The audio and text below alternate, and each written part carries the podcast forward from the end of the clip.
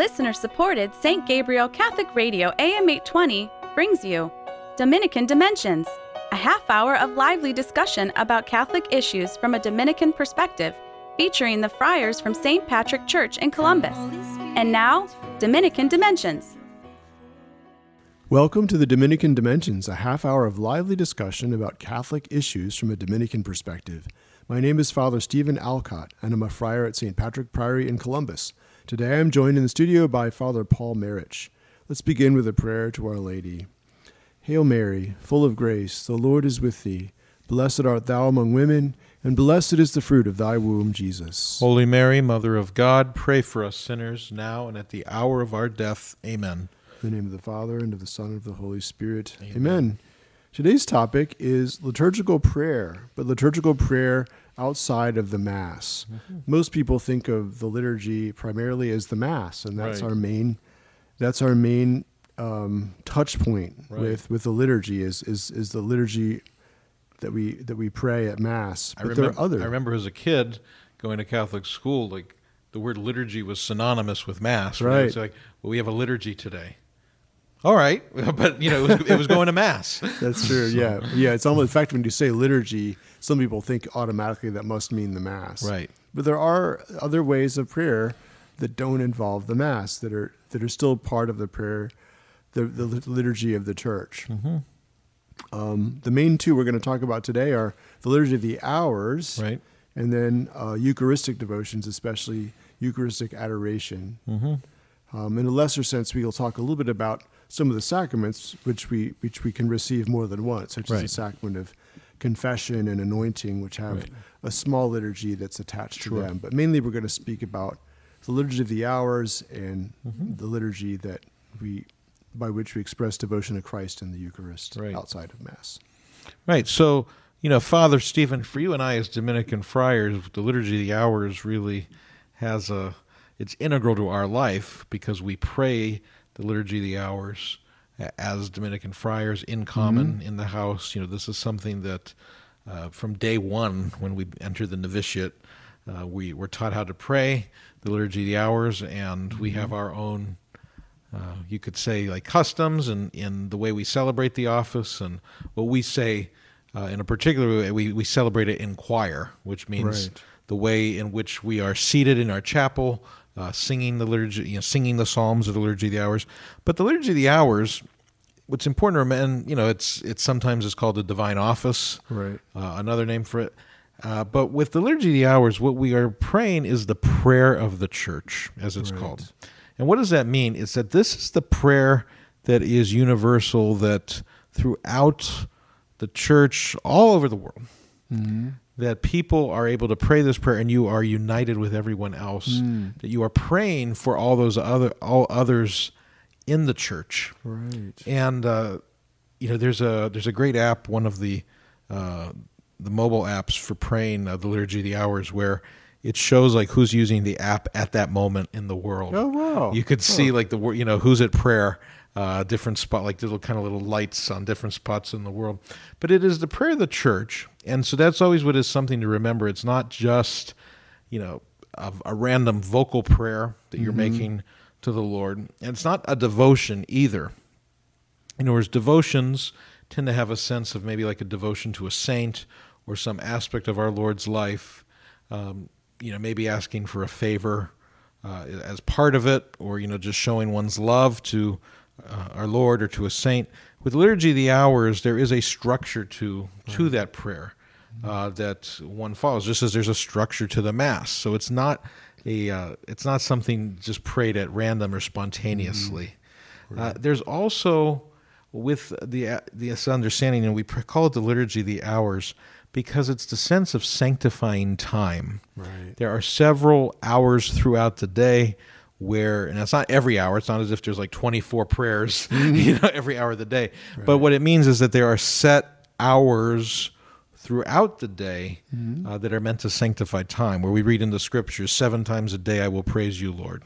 Right. And that kind of takes that mindset, or what Saint Paul even said, to pray at all times. Right. And so, uh, you know, for us who are members of you know, a religious community, there is that sense of, you know, like we stop or whatever we're doing to go pray Vespers. You know, there's that sense right. of, of the time is sanctified. Uh, and uh, certainly for like monastic communities uh, where, you know, they might be working and they, they're going to even pray more hours of of the divine office each day. Uh, right.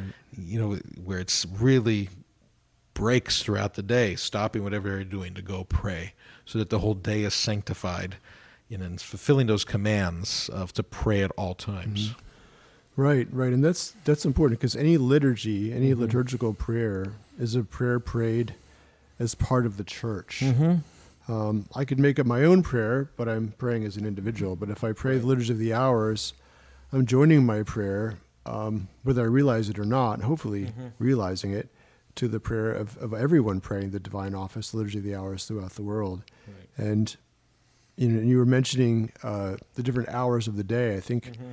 Uh, The full office, which would be prayed by some more monastic communities right. or, or cloistered nuns, would involve in praying basically seven times a day. Mm-hmm, you know, you'd right. have um, uh, vigils or morning, you know, which right. we would call office of office readings. Of readings, matins sometimes. Matins, yeah. which could be very early. Right. That you'd have. And in laws. The monastic tradition, there's a, like with vigils, there's this the sense of breaking your sleep, getting mm-hmm. up in the middle of the night to pray, right. and then going back to sleep until morning. Yeah, so but so they'd have morning prayer, uh, mid-morning prayer, midday prayer, mid-afternoon prayer, then evening prayer, right. and then night prayer. So right. so pretty much almost every, like every three, three hours, hours yeah. you're praying mm-hmm. part of the liturgy of the hours. And so you, you're literally consecrating. You never go with even six right. hours of any day or night right. without prayer. You know? In fact, the, the three, what are called the little hours or the, the daytime hours, their Latin names, terce, sexta, none, are actually based on the third, sixth, and ninth hour of the day, right. you know, what we would call nine a.m., noon, and three p.m. Right. Uh, so the that sense of every three hours, stopping what one is doing to pray. Mm-hmm. Yeah. So so it's a way of sanctifying time. The liturgy of the hours goes all the way back, um, at least to the time of, of Christ. Mm-hmm. You know, Christ would have learned uh, certain prayers by heart, certain right. psalms that he would have prayed right. at the morning and at the evening, right. and certain special mm-hmm. celebrations and feasts. Right, and you you just said it there with the psalms. You know, what is the could you say is the at the the core of the liturgy of the hours? It's praying psalms. Every right. office of the day has psalms involved. These prayers, you know, the new the Old Testament prayer book, mm-hmm. uh, which is prayed. But what's key is also remember we are praying them. As Christians, you know, we pray mm. them as seeing how they are fulfilled in Christ. Right. You know, so oftentimes when we hear Psalms that t- talk about the king, you know, maybe in the context in which they were written, it's referring to King David, mm. but we now pray them as Christians. We see the king mm. is our Lord Jesus Christ. So that's always something, too, with these prayers that are very ancient, that are from the Old Testament, but what we see how they are fulfilled in Christ. And that's the other thing, too, where... You know, like say morning prayer, for example, uh, the the prayers might be, the psalms might be very different. So like on a Friday, every Friday in morning prayer, you pray Psalm fifty-one, right. the Miserere, which is the Psalm of David after his great sin, you know, asking for the Lord's mercy because we, it's the day of the Lord's Passion. Mm-hmm. On that Friday, we're invoking God's mercy in a special way. So it's a, right. it's a somber psalm. It's a penitential psalm. But then... There's always, on in the morning prayer, the last psalm is always a psalm of praise right. because the morning is meant to reflect the glory of Christ's resurrection every morning, not just Sunday mornings, but every morning with the new rising sun. Mm-hmm. We remember that Christ, the Son of God, rose. Uh, mm-hmm. Likewise, there's a, you know, a distinction, therefore, between morning prayer and then Vespers at the evening prayer, where there's more of a remembrance of Christ's passion, of his passing mm-hmm. uh, from... you know, from this life to the tomb, but then knowing, you know, three days later he rose. So even what we see in the cycle of the day, you know, mm-hmm. the setting sun at yeah. Vespers and the rising sun of the next day, you know, that that all plays into that sanctifying of time and the types of prayers, the types of psalms that we pray at those times of day. Right. Yeah, so just as when we attend Mass, the main liturgical prayer that most Catholics are familiar with, mm-hmm. it creates a certain rhythm mm-hmm. in your life, a rhythm of the week right. because you go to Mass on Sunday. Mm-hmm. Um, it creates a rhythm in the liturgical seasons. Right. You know, so uh, so it creates a liturgical rhythm in terms of certain feast days of, mm-hmm. of saints that come up. So so it does, it creates a whole rhythm for your life. Right. And, and, and this is the thing, Father, if someone can't go to daily Mass, I mean, they, they, they desired right. to, but just because of their schedule or, you know, the travel involved, they can't get to daily Mass, you can still pray the Liturgy of the Hours. Because remember, the Liturgy of the Hours is not a devotion. It is right. it is a liturgy, but it's also, right. a, and, a, and it's a liturgy that you could do in a very solemn way, like we do here at Saint Patrick's, you know, say on the Sundays of Advent, where we have mm-hmm. solemn Vespers, or, you know, as a Dominican community, we pray the Liturgy of the Hours in common, but it's also something you can pray in your living room. Right. And you're you're praying a liturgical prayer. You're praying the prayer of the Church. And, you know, that's also something, too, with, you, you mentioned how that cycle of the liturgical seasons or the saints, mm-hmm. you know, that just as, you know, a saint's feast day, which you might remember at Mass, you're going to hear their name mentioned in the prayers, mm-hmm. it's the same with the Liturgy of the Hours. So, right. you know, if you do go to daily Mass, you know, the Liturgy of the Hours is a good, a, um, you know, complement to that, because the, the whatever feast day you might be remembering at the celebration of the Eucharist, you're also going to have in the celebration of the of the Divine Office. Right. You're listening to the Dominican Dimensions, a half hour of lively discussion about Catholic issues from a Dominican perspective.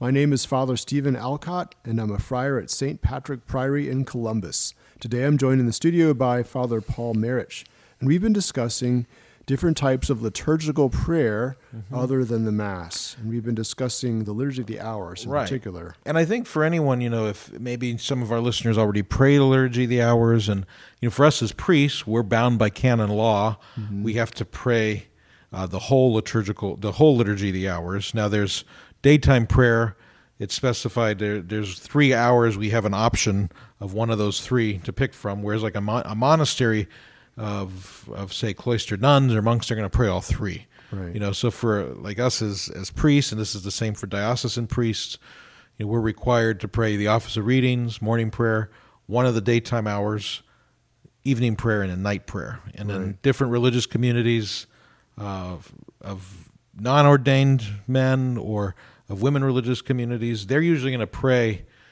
most, if not all, of the Liturgy of the Hours. You know, they're not bound, mm. as we are as priests, by right. canon law, but they may be bound by their own mm. laws and constitutions.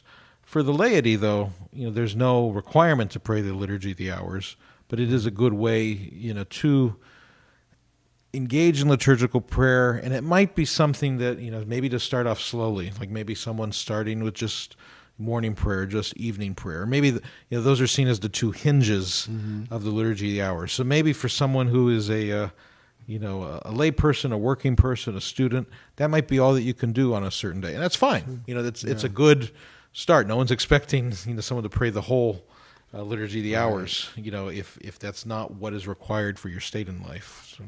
Yeah, but you'll notice when you pray the Liturgy of the Hours, it takes a little bit of learning and doing, because it's it is a little bit more formal than most right. kinds of prayer. But again, there's a reason for that. Mm-hmm. It's because we're praying with the Church, just like at Mass. Mm-hmm. You know, um, we don't we don't we don't uh, mm-hmm. change around things of the Mass, you right. know, just because we feel like it. You know, because right. it's it's a, it's part of the the Church's. But the prayer belongs yeah. to the Church. It doesn't belong to me personally. It belongs to the Church. Right. And same with Liturgy of the Hours. I mean, it's it's a little bit more formal, but as we learn it, you know, we, we know that we're not the only one praying it. Somewhere on on the planet, you know, yeah. many many many other people are praying right. that same hour of prayer yes. using virtually the same words, possibly in a different language, but right. basically the same the right. same psalms.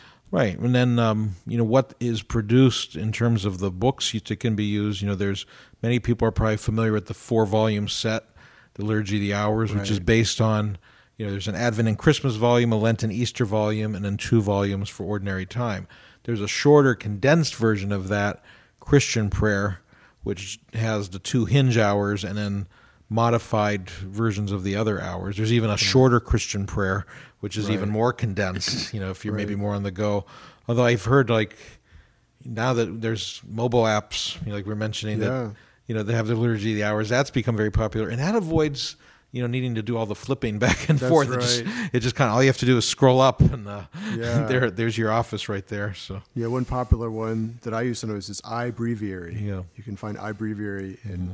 for any phone. Yeah. Um, so that just, and one, one book I recommend if someone really wants to learn about the Liturgy of the Hours, it's a book called uh, The Divine Office, A School of Christian, A School of Prayer for All Christians, mm-hmm. by John Brook, B R O O K. You can find it online. It's a great book. It's what our novice master gave gave to our class when we were just learning right. how to pray. It, mm-hmm. The first part of the book talks about the, a little bit about the history of the Liturgy of the Hours, where it came from, mm-hmm. you know, why it is what it is today. But in the, the second two-thirds of the book, it actually gives as a very brief commentary on the Psalms themselves, because the Psalms that we pray um, are beautiful and they're classic and they're divinely inspired, but they're not exactly the same language we might use in the twenty-first century. Right. So um, so it, it gives a commentary, for mm-hmm. example, but it goes in order that the Psalms appear in morning and evening prayer. So right. it'd be like Sunday morning prayer week one, mm-hmm. it gives a commentary on those three Psalms. So again, John Brook, the school of the Divine Office,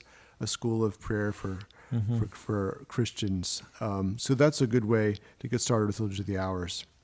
So why don't we talk also about another kind of liturgical prayer, uh, Eucharistic adoration. Right, and sometimes, you know, we may not necessarily think of this as a liturgical prayer because, uh, you know, a lot of times uh, if you've co- gone to adoration, say, if it's a perpetual adoration chapel at your parish or mm-hmm. a mostly per- perpetual, some places may not have it during the night, but they do have adoration all day, or if maybe during adoration there's a lot of devotions going on, like different litanies or the rosary or different other prayers, you know, to the Eucharistic Christ. It may not seem liturgical, but really, you know, it's it's important to remember, well, first of all, how did we get the Eucharist in the monstrance in the first place? Well, you had to have a celebration of Mass. Right. You know, a host had to be offered in sacrifice at Mass, consecrated to become the body and blood of Christ. Mm-hmm. So this is why we, we see with Eucharistic adoration that there, it's an extension of Mass. You know, right. it allows what we celebrate in the Mass for us to now, and we sit back and ponder that more deeply, you know, to contemplate our Lord who is here in the Eucharist. And remember, it's the same Lord who is in the tabernacle, you know, it's closed. It's not, you know, that obviously going to Eucharistic adoration, seeing our Lord in the monstrance, it helps us, you could, and I think it even helps deepen our faith because we're able to actually see our Lord, mm. uh, you know, there in the monstrance, but it's not as if somehow, you know, uh, the, the Blessed Sacrament is less Jesus when, right. you know, he's behind the tabernacle door. It's our same Eucharistic Lord, but this just gives us a more, uh, you know, intimate connection with our Lord so we could adore him uh, in the monstrance. But what we also find, too, is that, you know, the norm is that when the Blessed Sacrament is, is exposed, it's supposed to be part of a liturgical celebration. Mm. So uh, you have the exposition of the Blessed Sacrament where uh, you know the, the priest or the deacon brings the Blessed Sacrament from the tabernacle, puts our Lord in the monstrance, incenses the Blessed Sacrament. These are liturgical acts. There's mm. a singing of a hymn, the O Salutaris, and then at the end of adoration with benediction, which benediction is a liturgy. Right. There was a right. debate about that for a while, and I think it was Pope Pius the twelfth uh, confirmed uh, in the nineteen fifties. Benediction is a liturgy; mm. it's not a devotion. Right. So that's why it's, you know, you just can't with benediction kind of do benediction however you want. No, right. there's an actual structure to follow mm-hmm. uh, that the Church has prescribed, and uh, you know, to end the adoration where you are blessed uh, with the Blessed Sacrament, you know, but in a very formal way. Again, you know, you have incense, you have hymns. You know, the priest is vested uh, in a certain way. And so that's also why when you have periods of Eucharistic adoration, you know, you're not supposed to have exposition just for the sake of then having benediction right away, right. which I think in earlier decades that that was actually a practice in some mm-hmm. parishes where it was kind of more like, well, let me get the blessing with the Eucharist, and you know, it's just kind of a quick exposition, and then boom, right, right, right. to uh, ad, to uh, benediction. And the Church has made clear that no, that there is supposed to be some time of silent prayer mm. before the Blessed Sacrament, before benediction. Uh, likewise, even if if if say like you have a parish, you know, or a community that has a time like a holy hour each, you know, or each week, or maybe mm-hmm. several times a week, where there is exposition of the Blessed Sacrament. That whole time you know, is not supposed to be spent with just like one devotion after another. There's meant to be right. some time for silent yes. prayer that's built into that time of adoration before you have, that's built into that time of exposition before you go on to benediction. Right, right. Yeah, so yeah, so this Eucharistic adoration, even though in some ways it's not, I mean, other than the beginning and the end, exposition and benediction, otherwise, even though it's not quite as structured as, say, the Liturgy of the Hours. So Liturgy of the Hours, when you're praying that, mm-hmm. it's structured from beginning to end. Right. You know, the adoration, um, worship of the Eucharist outside of Mass, you know, how you pray between exposition and then benediction, is there's really a lot of ways you can do that, and it could even just be in silence. But but yeah, the right. key is you need you should have some time period of silence, right. uh, because yeah, because Christ is and Christ should be the main focus, mm-hmm. you know, of the prayer that happens during adoration as well. Right. Which is why, like, you know, uh, what are different things you could do during adoration? Like, okay, the Rosary is acceptable. Saint John Paul the Second said that, even though it's a Marian devotion, it's ultimately Christocentric, because right. you're meditating on the uh, events in the life of Christ. You know, it's a, uh, the Liturgy of the Hours can be prayed during uh, right. Eucharistic adoration, uh, but then it's, you know, you could you can have some time for, you know, maybe reading, whether it's of sacred scripture or some other, um, you know, mm. spiritual work, really to help, you could say, stir up Uh, some reflection during that time of prayer, because uh, if you know right. that could be the hard part. Then, and you go into adoration, you sit down, and it's just like you don't know what to say, you know, right. um, you know, or you fall asleep. You know, Fulton Sheen had a, a a famous line about, you know, he asked his guardian angel, "Is it okay if I fall asleep during my holy hour?" And the response was, "Yes, the apostles did it. The first one, you know, there in the Garden of Gethsemane." But uh, right. you know the uh, there is that sense of, because of the quiet, because of the contemplation involved, there could also be a risk of just, you don't know what to pray, you know, or right. you that that time of utter silence then can feel like forever uh, when mm-hmm. it's really only two minutes or something. So that's, you know, there is, I think, something to be, you know, laudable with, like, taking a book in, you know, to just kind of yeah. help, um, you know, get to meditate upon Uh, as you pray before the Blessed Sacrament. Right. There's a great, one of the Gospels when Jesus talks about calling his apostles, he says he called his apostles to be with him and then to preach and cast out demons. But the right. first thing was to be with him right. first. Um, and and they spent a lot of time, I mean, the, the original twelve apostles spent a lot of time being with Jesus. They were with him for some three years. Only what we have in the Gospels is only a very small, small section of, of the total things of what he said and did, you know, during those three years of public ministry. Right. So so just being with Jesus, that's important for adoration, because the, the whole point of of extending Christ's uh, uh, exposition in the Eucharist, right. which normally is just for a few moments at Mass at the consecration, right. the whole point of that is that we can be with mm-hmm. him, to spend time in his presence. Right. And a lot of places, you know, depending on if you have like a holy hour where it's literally just an hour, you know, exposition mm. at the beginning, and, you know, there's silent prayer, maybe a few devotions, and then you end with benediction.